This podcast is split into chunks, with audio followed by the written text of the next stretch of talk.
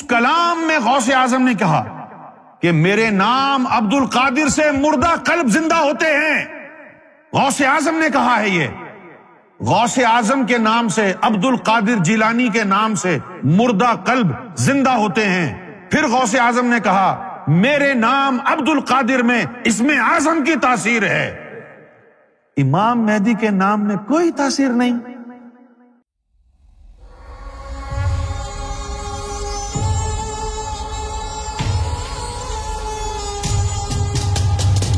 بھائی بات یہ ہے کہ سرکار تو پوری انسانیت کے لیے آئے ہیں، لیکن سرکار کی جو ذات ہے انجمن والوں نے اس کو چھپانے کی بڑی کوشش کی ہے، لوگوں کو بڑا دبایا.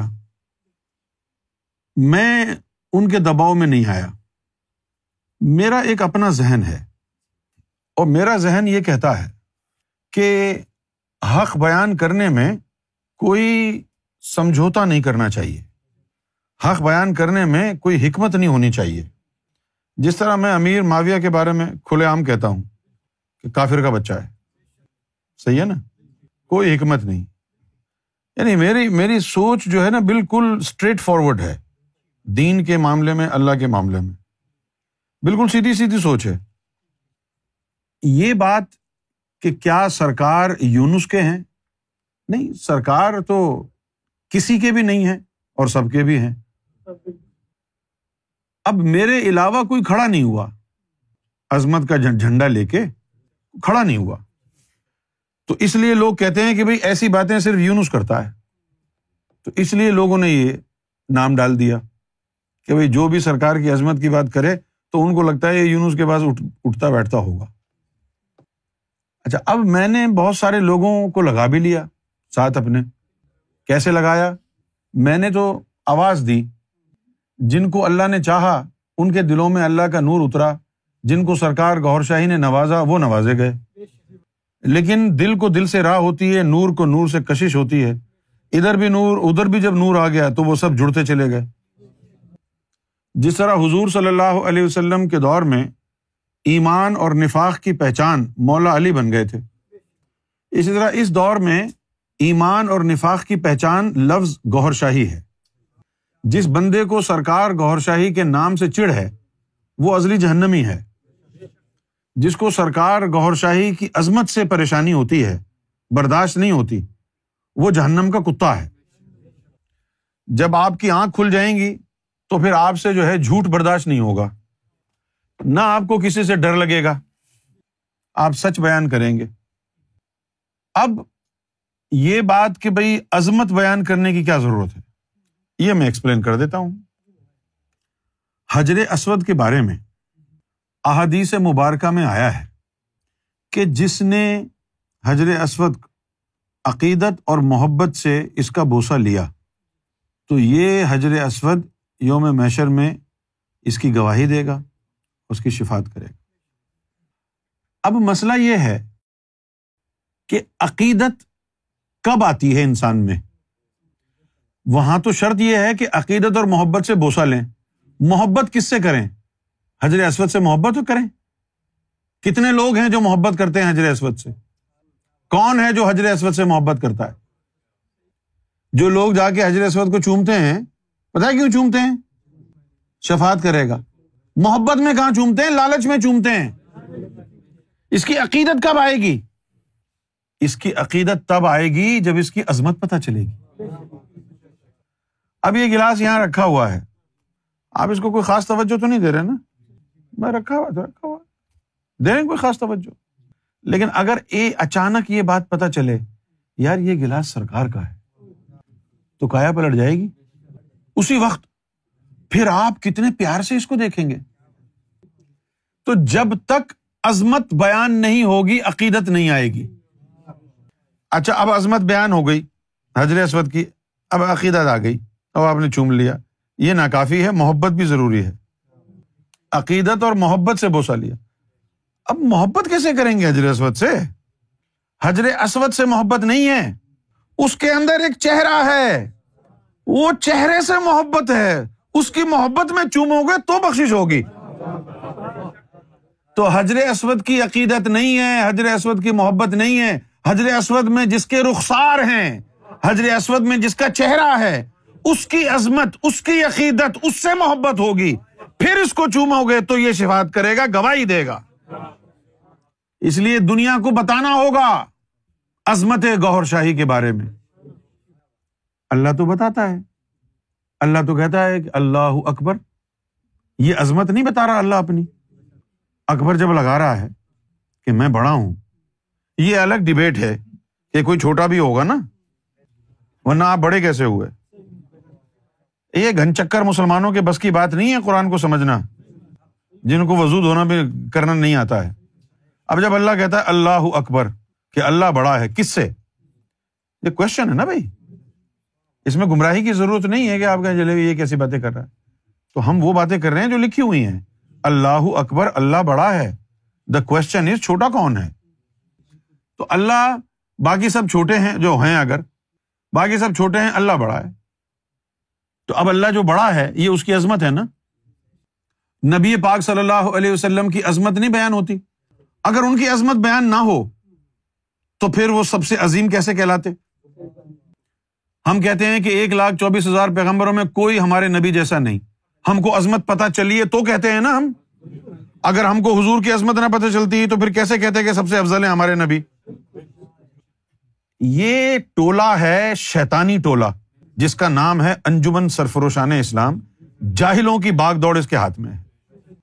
جاہل، اجڑ، گوار، پرائمری اسکول، پھٹیچر، یہ سارے جاہل اور گمراہ پکھنڈی لوگ وہاں جمع ہو گئے، جن کو روحانیت کی، قرآن اور اسلام کی الف بے کا نہیں پتا۔ اور جس گروہ کو مرشد کا نام لینا غیر شرعی فعل نظر آتا ہو، وہ کون سے پنڈ سے آیا ہے تو؟ کیا روحانیت ہے، کیا تعلیم ہے تیرے پاس؟ یار وہ بندہ جنید بغدادی رحمۃ اللہ علیہ، ابو بکر شبلی کا مرشد، وہ جنید بغدادی جس نے منصور حلاج کے خلاف فتویٰ دیا کہ اس کو سولی پہ چڑھا دو، اس جنید بغدادی کے مریدوں کا یہ عالم تھا کہ اس کے مرید یا جنید کا ذکر کرتے تھے۔ قاضی وقت جنید بغدادی جو ہے، قاضی وقت، ان سے زیادہ شریعت جانے گا کوئی؟ تو ان کے مرید تو یا جنید کا ذکر کرتے تھے۔ یہ وہ لوگ ہیں انجمن سرفروشان، یہ ہیں سرفروشان اسلام، کہ جن کو روحانیت کے الف بے کا نہیں پتا۔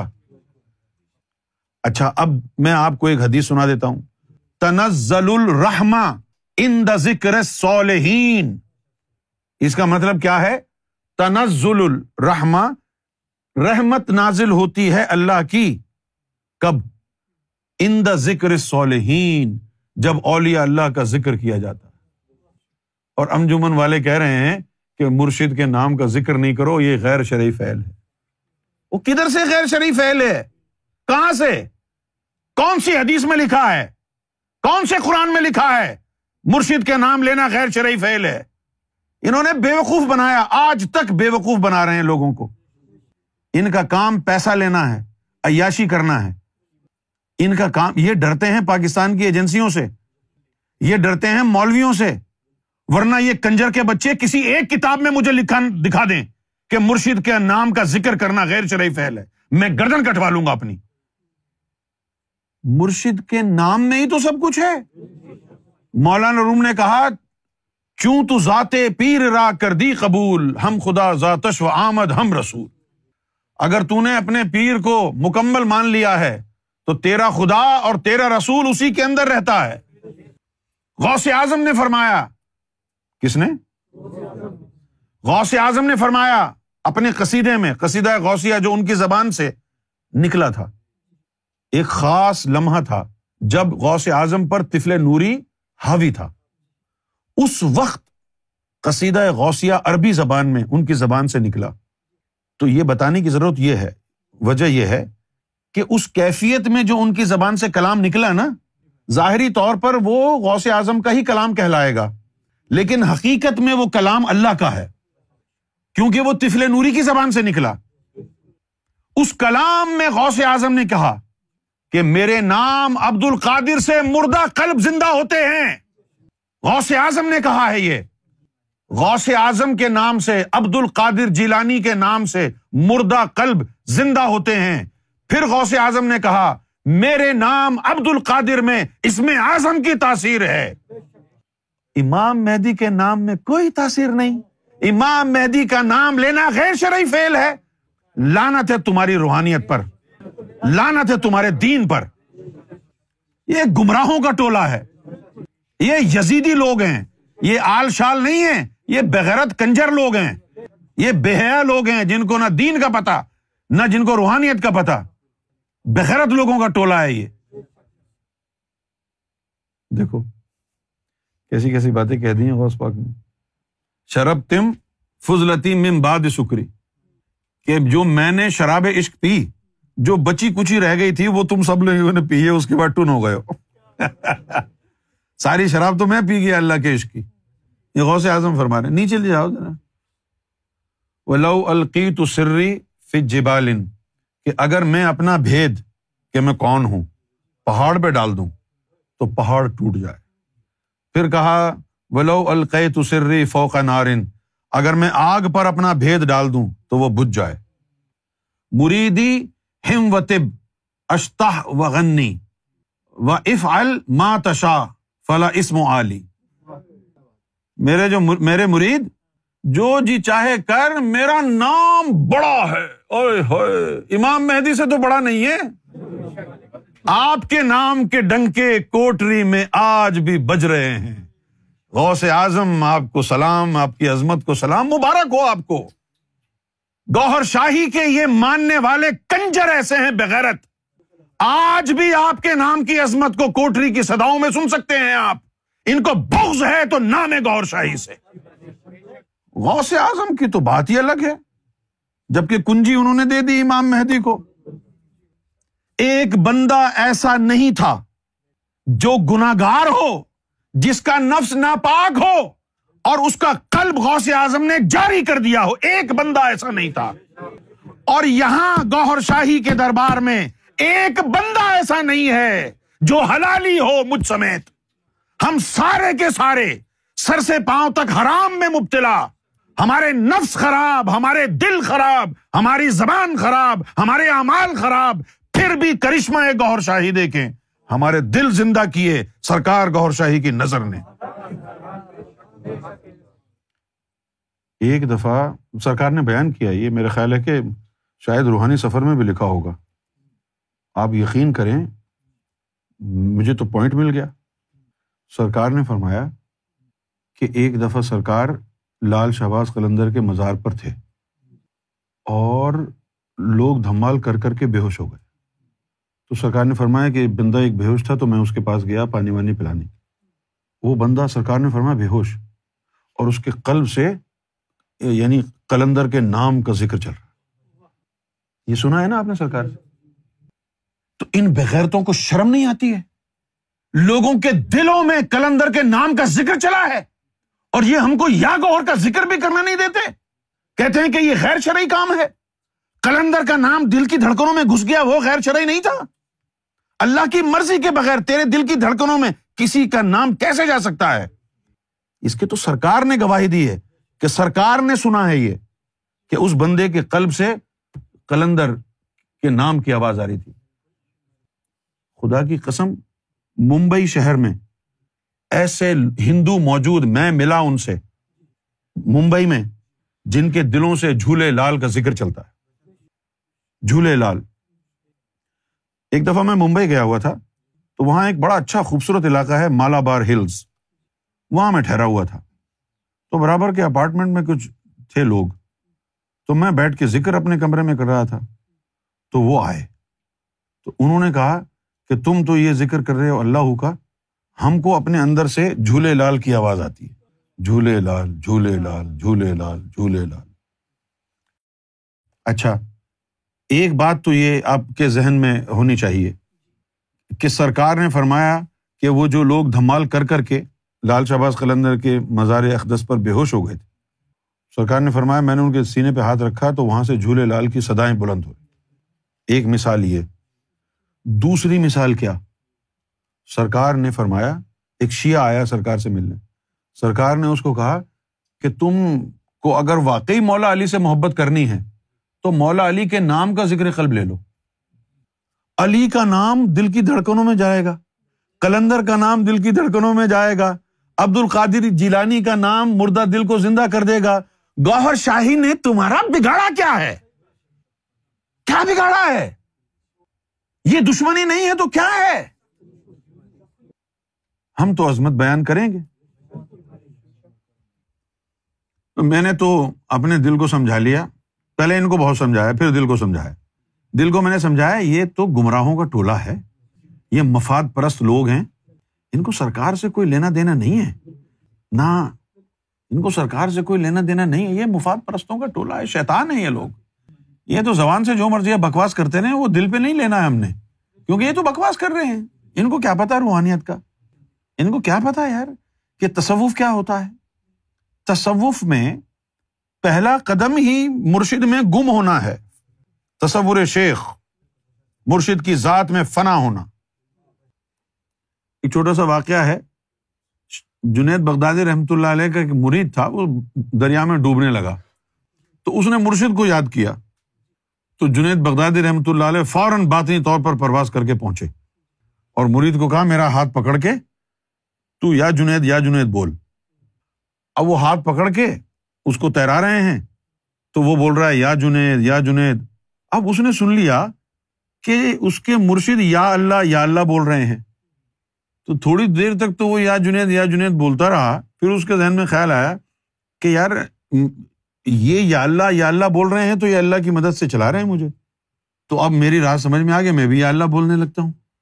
جیسے ہی اس نے یا اللہ بولا وہ ڈوبنے لگ گیا، تو اس کے مرشد نے کہا کہ ابے بے وقوف ڈکن، تو یا جنید یا جنید بول، تیری مجھ تک رسائی ہے، اللہ تک نہیں ہے، میری اللہ تک رسائی ہے، جب تیری رسائی اللہ تک ہو جائے پھر تو یا جنید نہیں بولنا، پھر تو اللہ بولنا۔ یہ ہے روحانیت کا سبق۔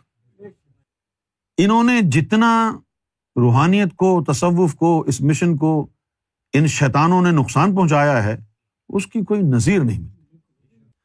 آج ایک نیا آدمی سرکار کی عظمت بیان کر رہا ہے اور انجمن والے، اس کا دوست انجمن میں کوئی ہے تو وہ اس کی عظمت پر چڑھ رہے ہیں، سرکار کی عظمت پر ناک چڑھا رہے ہیں، بھویں چڑھا رہے ہیں۔ لعنت ہے تمہاری زندگیوں پر۔ پوری دنیا میں جتنے بھی مذہب والے ہیں، ہر مذہب والا اپنے نبی کی، اپنے مرشد کی شان بڑھا چڑھا کر بیان کرتا ہے۔ یہ بات سرکار نے فرمائی کہ صرف ایک مسلمان قوم ہے جو اپنے نبی کی شان کو گھٹانے کی کوشش کرتے ہیں۔ یہ مسلمانوں کی فطرت ہے۔ کوئی کہے گا نہیں حضور نور نہیں ہے، وہ تو بشر ہیں۔ کسی نے کہا بھائی حضور کو تو چودہ سو صدیوں تک کیا ہونا ہے وہ بھی پتا تھا۔ دوسرا مسلمان کو کہے گا نہیں یہ تم جو ہے بدعت کر رہے ہو، یہ تم شرک کر رہے ہو، غیب کا علم صرف اللہ کو ہے، حالانکہ قرآن میں لکھا ہے کہ اللہ جس پسندیدہ رسول کو چاہے غیب کا علم دے دیتا ہے۔ تو پسندیدہ رسولوں میں ہمارے نبی نہیں ہیں، اگر ہمارے نبی پسندیدہ رسولوں میں نہیں ہیں تو پھر ہمارے نبی سارے نبیوں سے افضل کیسے ہیں؟ تو یہ مسلمانوں کی فطرت میں ہے کہ وہ اپنے نبی کی شان کو گھٹاتے ہیں، اور یہ وہی مسلمان ہیں بیچارے جو پہلے نبی کی شان جنہوں نے گھٹائی، اب امام مہدی کی شان گھٹانا کیا، ان کی شان سننا گوارا نہیں ہے، ان کو برداشت نہیں ہوتی ہے، تن بدن میں آگ لگ جاتی ہے۔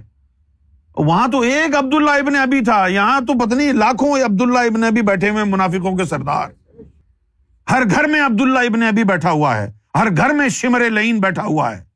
پھر لوگ کہتے ہیں کہ ان کو گالیاں مت دو، کس لائق ہیں پھر یہ یہ بغیرت کے بچے، شیطان کے نطفے، یہ کس لائق ہیں پھر یہ جو امام مہدی کی عظمت سن کے جن کے سینوں پر جو ہے آگ لگ جائے؟ کون ہے وہ؟ جہنم کا کتا نہیں ہے تو کون ہے؟